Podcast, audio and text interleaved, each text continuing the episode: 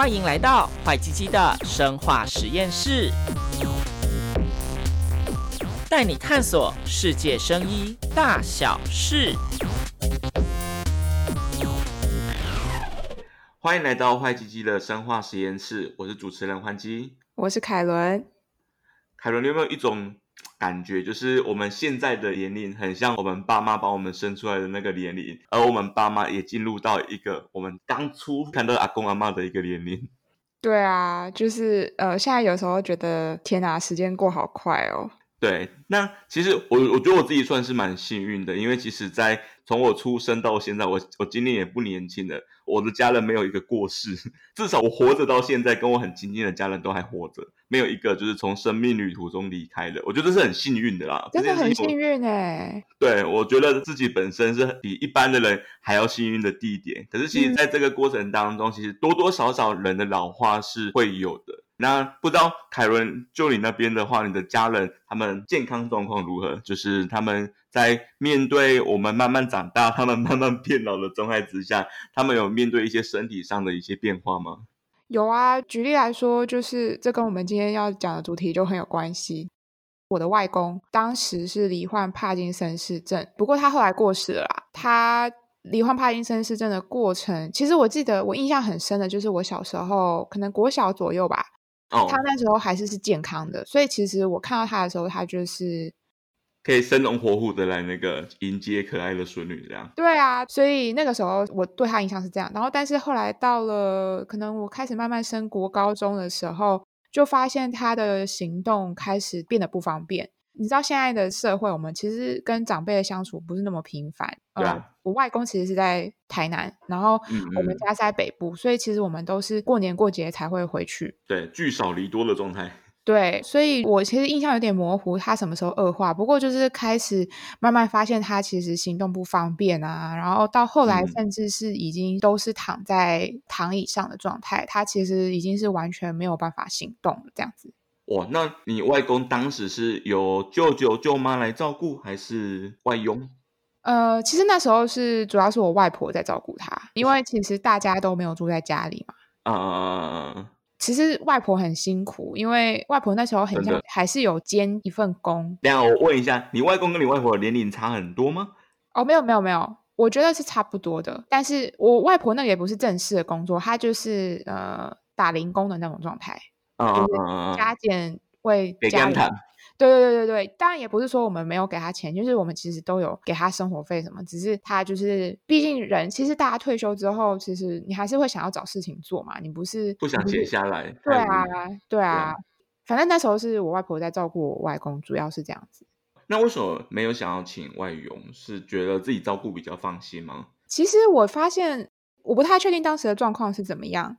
当然比较放心是一个，但是呃，我后来有认识一些长辈，是他们其实即便自己已经生病不方便了，他其实不会想要自己给外佣照顾。我觉得在老一辈的人的观念里面，嗯、其实他们对于请外佣这件事情，并不是大家接受度都很高。哦，可以理解，因为其实有时候请外佣的时候。我隔壁有一个爷爷，他之前是有请外佣，然后我有听到一个蛮有意思的回馈，就是他们把自己最难堪的一面显露在那个外人面前，他们会不好意思，心里面过不去。嗯，嗯，我觉得也是可以理解。还有就是可能外佣会有语言上沟通的一些困难啊什么的，有一些长辈其实是不太放心的。呀。Yeah. 所以外公那时候是帕金森氏症，他单纯是身体上面的一个失能，他有兼着其他的失智症嘛，例如阿兹海默症，这是我们很容易搞混的两种疾病。当时是只有一种，还是混在一起的？其实我不太确定外公后来的状况有没有失智，因为他其实没有办法说话说得很清楚，然后他也没有办法有任何行动。所以我们每次跟他说话的时候，他只能有脸部一些微表情，所以我其实很难判断说他到底认不认得我们。但是我外婆的说法是说，他可能脑袋也不是那么的清楚。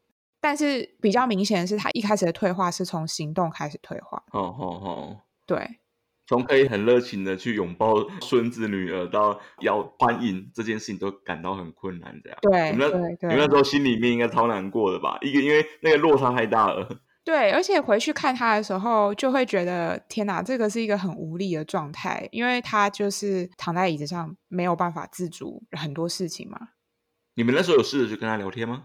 有啊，可是我不知道他有没有听得懂，因为帕金森氏症，他到最后其实我外公比较严重的是，他就是完全没有行动能力，然后他没有办法完整的说出一个句子了，他只能发出一些声音，所以我其实看的时候就觉得说。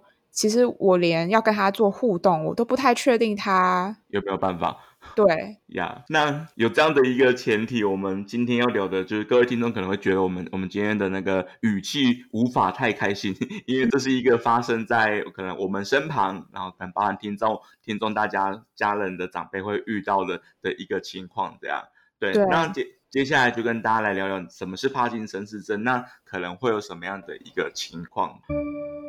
帕金森氏症其实顾名思义，它是有一位帕金森氏的一个医生，他所发现的一个临床的现象。那后面是在有一个叫做 Doctor Carol，嗯，这怎么念？Charcot 应该是叫 Charcot，Charcot 法国的科学家呀。他深入去研究那个帕金森氏，他所记载这样的一个疾病跟临床的证据，让他跟其他的脑部的退化做一个区隔，成为一个独立的疾病领域。这样，嗯，对。那其实它有很多典型的症状，像是刚才有提到的颤抖啊，就是你的手臂。跟你的脚会开始不自主的一个抖动的状态，基本上百分之七十以上的帕金森氏患者，他都会有这样的一个情况。对，这是一个蛮明显的医学判断依据。然后再来就是他们会肌肉僵直，就是说，呃，肌肉会变得很僵硬啊，然后甚至会产生肌肉疼痛的现象。比如说年纪比较大的人，他可能开始会有肩颈或者四肢酸痛的问题。嗯，然后甚至是脸部也没有办法明确的做表情，所以就会。你看起来就他觉得好像没有什么脸部表情这样。其实我那时候我外公的状态也是这样，他其实是脸是没有什么表情。可是脸部脸部表情是一个很重要的语，就是 body language，就是他会不会、啊、会不会到后面就是那种喜怒哀乐或者他情绪其实也没办法很清楚的去做表达。对，就是这样子，就是其实你看不出他有任何的表情这样。所以我觉得这个是真的是蛮辛苦的。然后肌肉僵直这个现象，其实在帕金森氏症病人当中的发生率大概有九成以上。所以如果有出现肌肉僵硬啊、肌肉疼痛的这些现象，其实也是一个判断的依据。呀，yeah, 那其实除了僵直之外，还有一个很明显，就是你的动作会慢慢的变迟缓，甚至无法运动。这边有一个很有趣的病症，叫做开关症，它就是你走路走到一半会突然冻结。嗯这种 freeze，你 无法运动的一个情况，而且其实，在帕金森氏症的患者，他会慢慢的无法很大的去跨出步伐，会产生很明显的小碎步，那你的肢体的动作越来越小，越来越小，越来越小。那这样的一个情况的话，嗯、其实。我我一直觉得这超危险，因为如果有一天像我们台湾不是都有那个就是世界世界的骄傲那个小绿人嘛，会倒数几秒。嗯嗯嗯，如果你在倒数五秒的时候突然在马路上发生开关灯的状态，那真的是超危险的。对啊，而且他们也没有办法控制。对，所以我觉得就是蛮辛苦的。然后我目前讲到的是行动迟缓这个症状嘛，然后再进阶一点，他就会开始没有办法平衡。或是他的姿势就没办法很稳定，也就是说，除了我们刚刚提到他只能用小碎步行走，或者是他会有开关症的问题之外呢，他慢慢的就是走路已经没有办法有很好的平衡感，然后就会跌倒之类的。这个通常出现在疾病的后期，不过你就可以想象他出门其实是有点危险的。对啊，因为在这种状况之下，应该不太可能他一个人出门，不然在半路上发生危险，其实。没有人能够及时的处理。对对，而且老人家跌倒通常有时候都会造成蛮严重的伤害嘛。所以其实我们刚刚提到颤抖、肌肉僵直、动作迟缓跟平衡失调，这些都是医学上判断的依据。除了这些以外，其实他还有其他伴随的症状。嗯，像我刚刚说，我外公他到后来其实没有办法跟我们正常的说话。嗯，就是因为他会有出现一些沟通的障碍，包括就是他讲话会越来越含糊，或是越来越小声。我的猜测是他就是因为这个是一个运动相关的疾病，所以他其实没有办法控制他就是说话的肌肉，口腔的那个发音就很难控制。对，然后再来就是有其实蛮多病人会出现忧郁或是焦虑的情绪。其实你可以想象嘛，生病不管我觉得很多重大疾病都是这样，你到后来你当然都会变得非常的忧郁啊，嗯。然后，另外还有自律神经失调，所以它会引起便秘或是尿失禁的现象。那像我外公，他到后来其实他是也没办法自理大小便的，就是可能要给他包嗯、呃、成人尿布啊什么之类的那种。呀，这边我我想到一个电影的一个 情节，你有看过那个做工的人吗？哦，我有看诶，很好看啊。他最后不是有一个主角，应该叫阿吉吧，还是谁？有点忘了。就是他到最后的时候，他不是无法自理自己的生活，在那个情况之下，嗯、他很抗拒他的好朋友来看他。对，尤其在那个状况之下，他很容易会有尿失禁，嗯、或者说一些情绪的一个状况。哦，我其实看到这一幕超难过的，因为很多时候我们在人生对需要家人的状态之下，反而成为伤害家人的那一个人。如果说又没有办法好好的沟通或者同理的话，哇，很多时候照顾者是更可怜。对啊，而且我们刚刚前面有提到，帕金森氏症它跟阿兹海默症不一样。阿兹海默症其实就是我们一般统称的失智症啊。嗯嗯。但是帕金森氏症不是所有人都会失智，但是还是有部分的病人到最后会产生认知受损的情况，或者是痴呆的状况，他就是可能没有办法认得家人是谁啊之类的。但是我们还是不要把它跟阿兹海默症搞混。阿兹海默症一开始的初期症状就是认知出现问题，可是帕金森真的是行动上先出现问题呀，它是不一样的。虽然有可能伴随同时出现，可他们两个是独立的病症。这样，那为什么会得到帕金森氏症？到底是发生什么样的状况？一般来讲啊，我们脑有分成主要三个结构嘛，大脑、小脑跟脑干。那其实帕金森氏症的病因，它是在脑干的地方有一个叫做黑质，黑色的黑，品质的质。那在这黑质的一个细胞的里面，其实很多的神经细胞它损伤啊，或者说是死亡。这边有一个大家可能听过的一个化学物质，叫做多巴胺。这一些死掉或损伤的细胞，它们其实是负责分泌这一些多巴胺，它是一种脑内的化学物质跟神经传导物。多巴胺它主要的一个功能，其实是让我们的身体能够有一个好的协调、平衡跟行动控制的功能。这样，所以当多巴胺分泌的神经细胞越来越少的时候，其实我们在身体的控制方面就会发生很大的问题。对，就会像前面讲到那些行动上的问题。那除了这样的细胞会慢慢死掉之外，其实研究有发现，就是在患有帕金森氏症的人的脑部的神经细胞里面，会有一种结构叫做路易体。什么是路易体呢？简单来说，就是很多蛋白质聚集结块形成的。就比如说以前啊，还有泡奶粉的时候啊，一坨奶粉，对，就是结成一块的。你可以把它想象成是那个状况。那如果你就想一个细胞里面有一坨这样子的东西，它就会让神经细胞没办法有效的行使它们原本应该要行使的功能嘛。嗯嗯。所以就会慢慢的导致这些神经细胞的死亡。但是呢，我觉得这件事情其实很困难的，就是目前科学家对于多巴胺神经细胞会大量的死亡，跟为什么会出现路易体，这些都还没有非常确定的解释。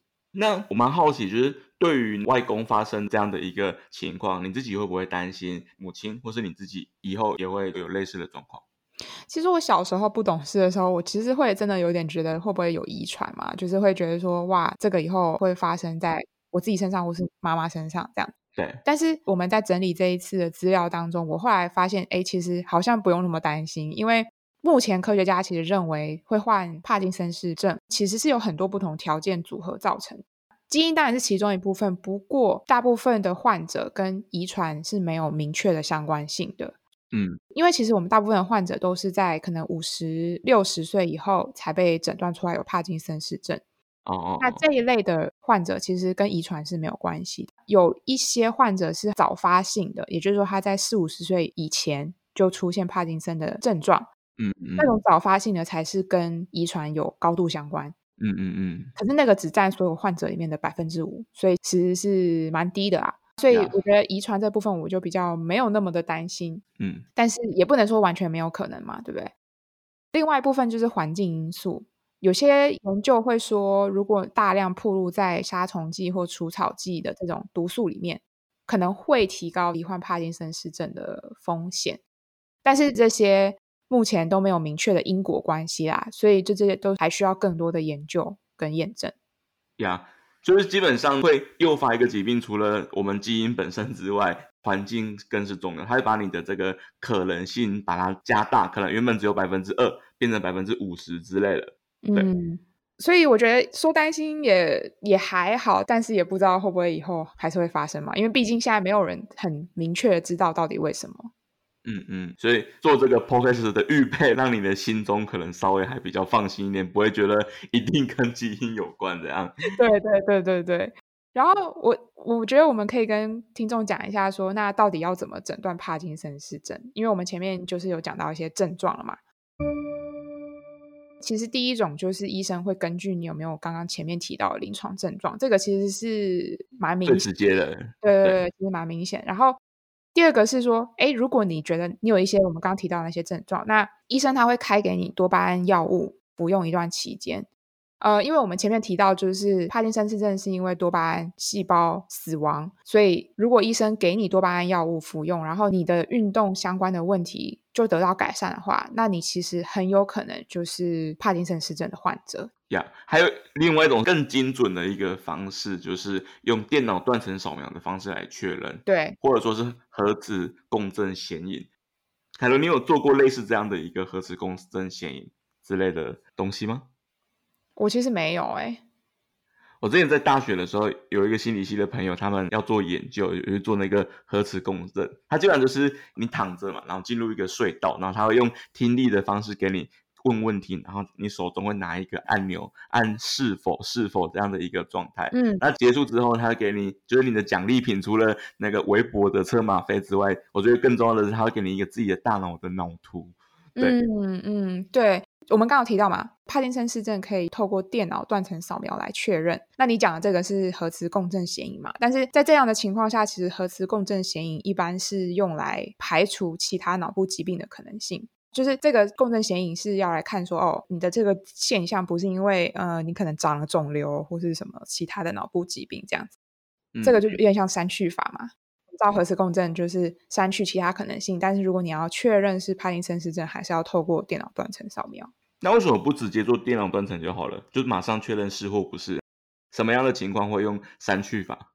其实我不是很确定这两种不同的这个显影方式的复杂度，或者是在临床上的容易程度，诶，所以，嗯嗯嗯，我不是很确定在什么情况下会选择哪一种。不过，如果我们的听众有人知道的话，就也可以传讯来告诉我们，对，帮我们长知识。对，那其实帕金森氏症在台湾的人口六十五岁以上的话，大约有四万人，也是百分之一到二的人有这样的一个状况。而全球有帕金森氏症的患者的话，也高达一千万人。对，其实这个部分对台湾来说是一个需要蛮注意的状况，是因为我们现在其实是一个超高龄社会。对啊，我上次看新闻说，我们台湾现在人口是负成长的状态嘛，所以其实我们就是已经进入一个老年人非常多的社会。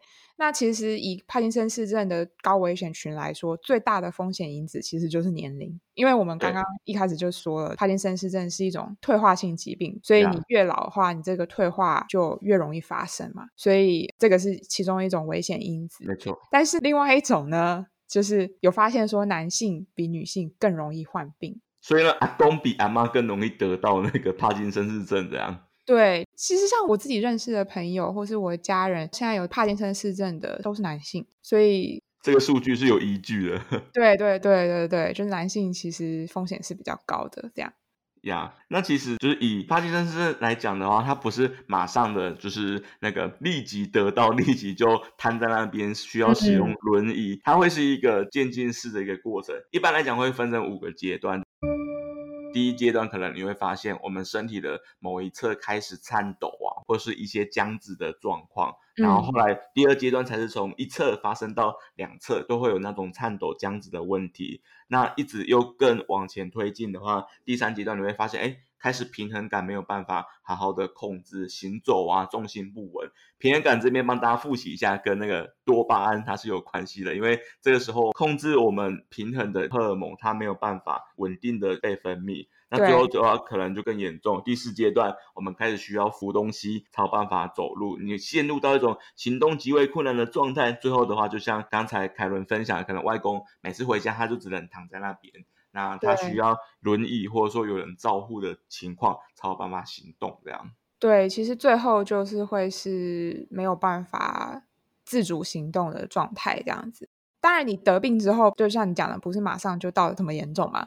你一定它是一个渐进式的过程。嗯、然后，其实中间有一些治疗方式，或者是有一些你生活习惯的调整，是可以来改善你的生活品质的。那治疗方式其实主要是有分三种，一种是药物，可能比较直觉；然后第二种是手术的治疗方式；第三种是搭配其他物理治疗、职能治疗或者语言治疗。那药物治疗其实我们刚刚前面有提到，因为病人就是缺乏多巴胺，就给他多巴胺。对对对对对，药物的主要目的就是要恢复就是多巴胺在脑中的量或是活性。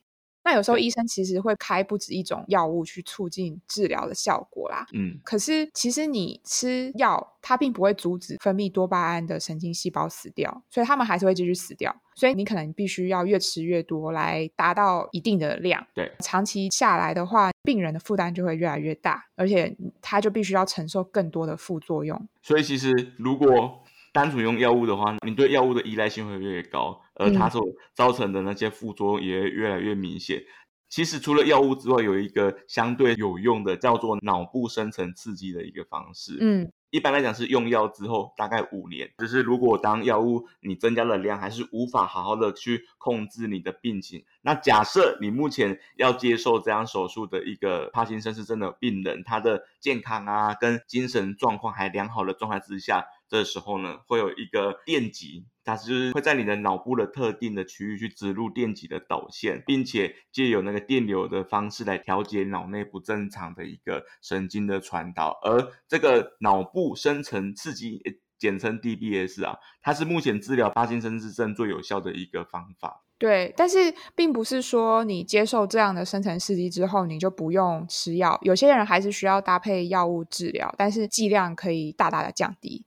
我们刚刚前面提到药物的治疗，或者是像脑部深层刺激，其实这些都是可以让你的状况不要那么严重的一个方式，就是它没有办法真的根治帕金森氏症，因为你的细胞死亡并没有办法被阻止。对。然后呢，因为我们前面有讲到患者他动作会变得迟缓嘛，所以如果你想要恢复你的，或是你想要调整你的这个生活品质的状况，你其实还是搭配其他的治疗，包括像物理治疗啊，它可以减轻肌肉和关节的僵硬程度，你就可以呃训练患者他在比如说动作转换上他的反应的能力，让他比较顺畅。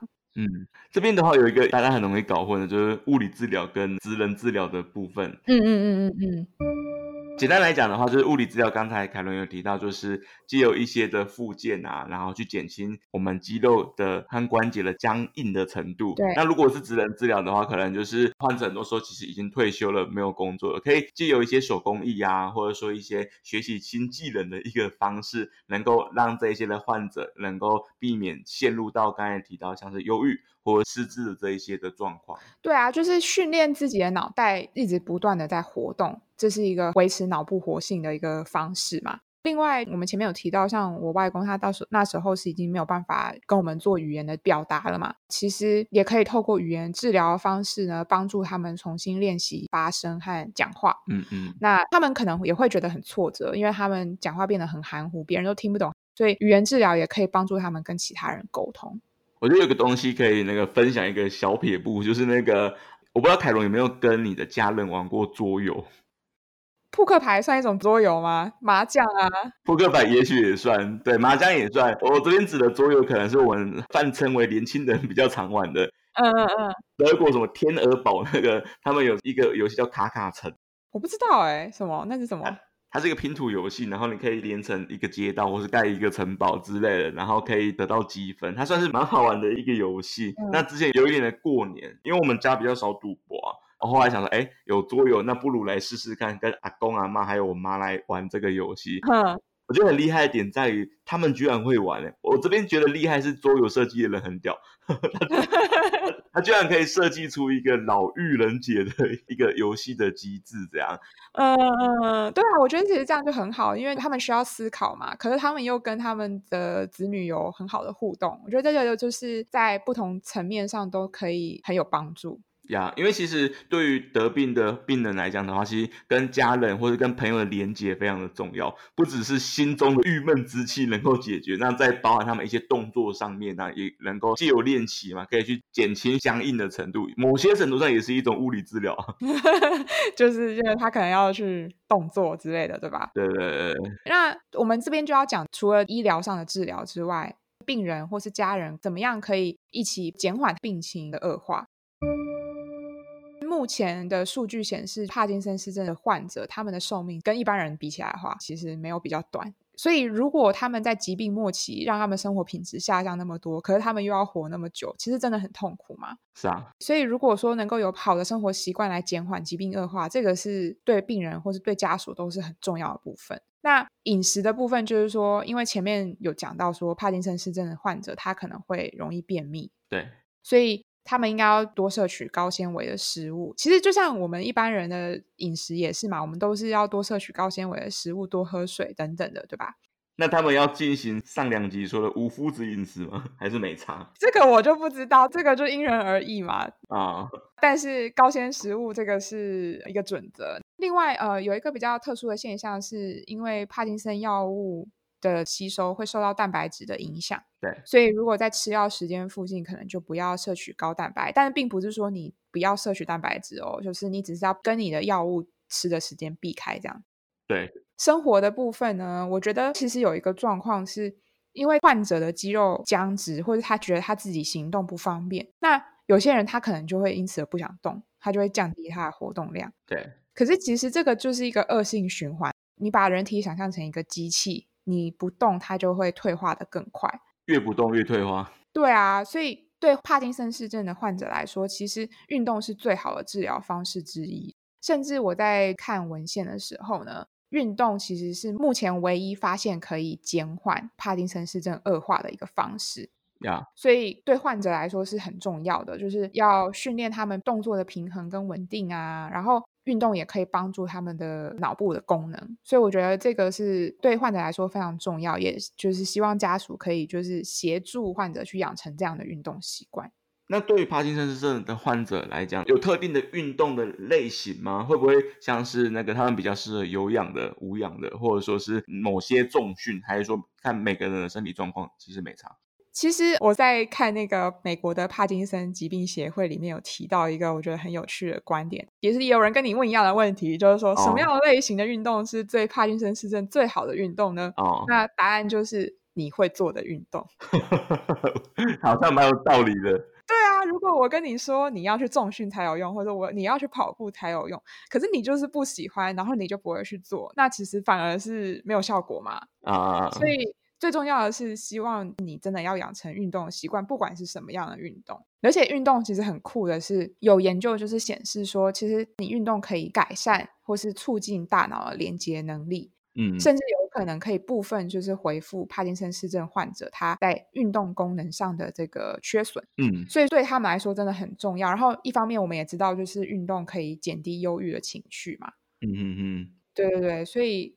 嗯，养成运动习惯对患者来说真的非常重要。运动治百病，嗯，其实我觉得对任何人都是一样，就无论是不是患者本身，对对，基本上你只要觉得很多东西老生常谈，就是那个好好运动、好好睡觉、好好吃饭，基本上的人生大部分的问题可以解决啊。嗯、对你讲的很好，天啊，对啊，这是一种近思语的等级。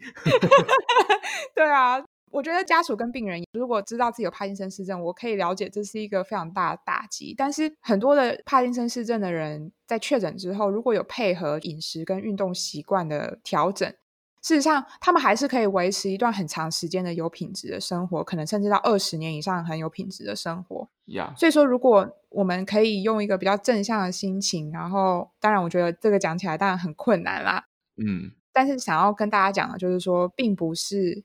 你一旦确诊，你就无能为力。你其实还有很多事情可以做。呀，那再来的话，是我们刚才提的都是那个患者本身比较多。对于家人而言的话，其实也是一样老生常谈的概念，就是嗯，保持乐观。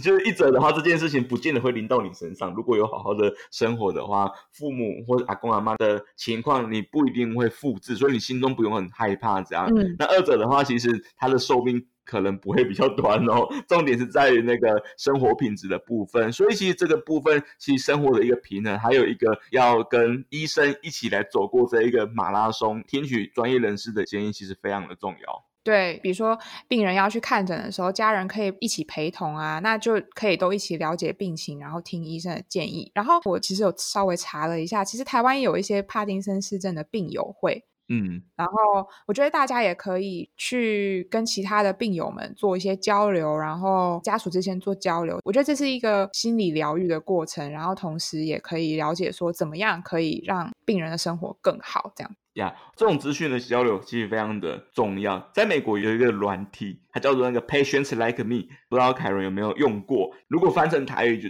就是那高港口北狼。它是一个病友的社群的一个平台，然后结合那个穿戴式装置，嗯、就是你可以理解成是我有任何的疾病。我可以知道说，在这个平台上面，其他的病友他们怎么样的用药，他们怎么样的睡眠，他们怎么样的饮食，他们怎么样的运动，嗯，就是跟我们有相同状况的人所分享的东西，我们特别有感，而不是有那个就是医生来讲才有感觉这样，对啊，对啊，而且有时候还可以互相分享彼此可能不知道的资讯，其实这就是跟病友多交流，事实上我觉得是蛮有帮助的啦。对啊，所以我们今天关于帕金森氏症的部分，大概就先聊到这边。那最后来一个感人的时间，如果说外公目前还在的话，你会对他有哪一些不一样的行为之类的吗？我可能会多回去看他，或是回去看他的时候，不要天哪，不要常常急着走。小时候不懂事，就会觉得啊、哦，回外婆家好无聊之类的。呀，Yeah. 然后对，我觉得现在可能就是会觉得说，其实。呃，待久一点，跟外公去散步也好，对吧？多陪伴。对啊，所以，哎，天哪，这太感性了。我我们就是对，到这边就好。然后跟听众说一下，如果你有什么想听的主题，或者是你对我们说的内容有疑虑、有问题、有批评什么，都可以到就是 Apple Podcast 上面留言，或是到我们的 IG 或 FB 的粉砖留言私讯我们。好我们就画下感人的句号。我是幻姬。我是凯伦。拜拜。拜拜。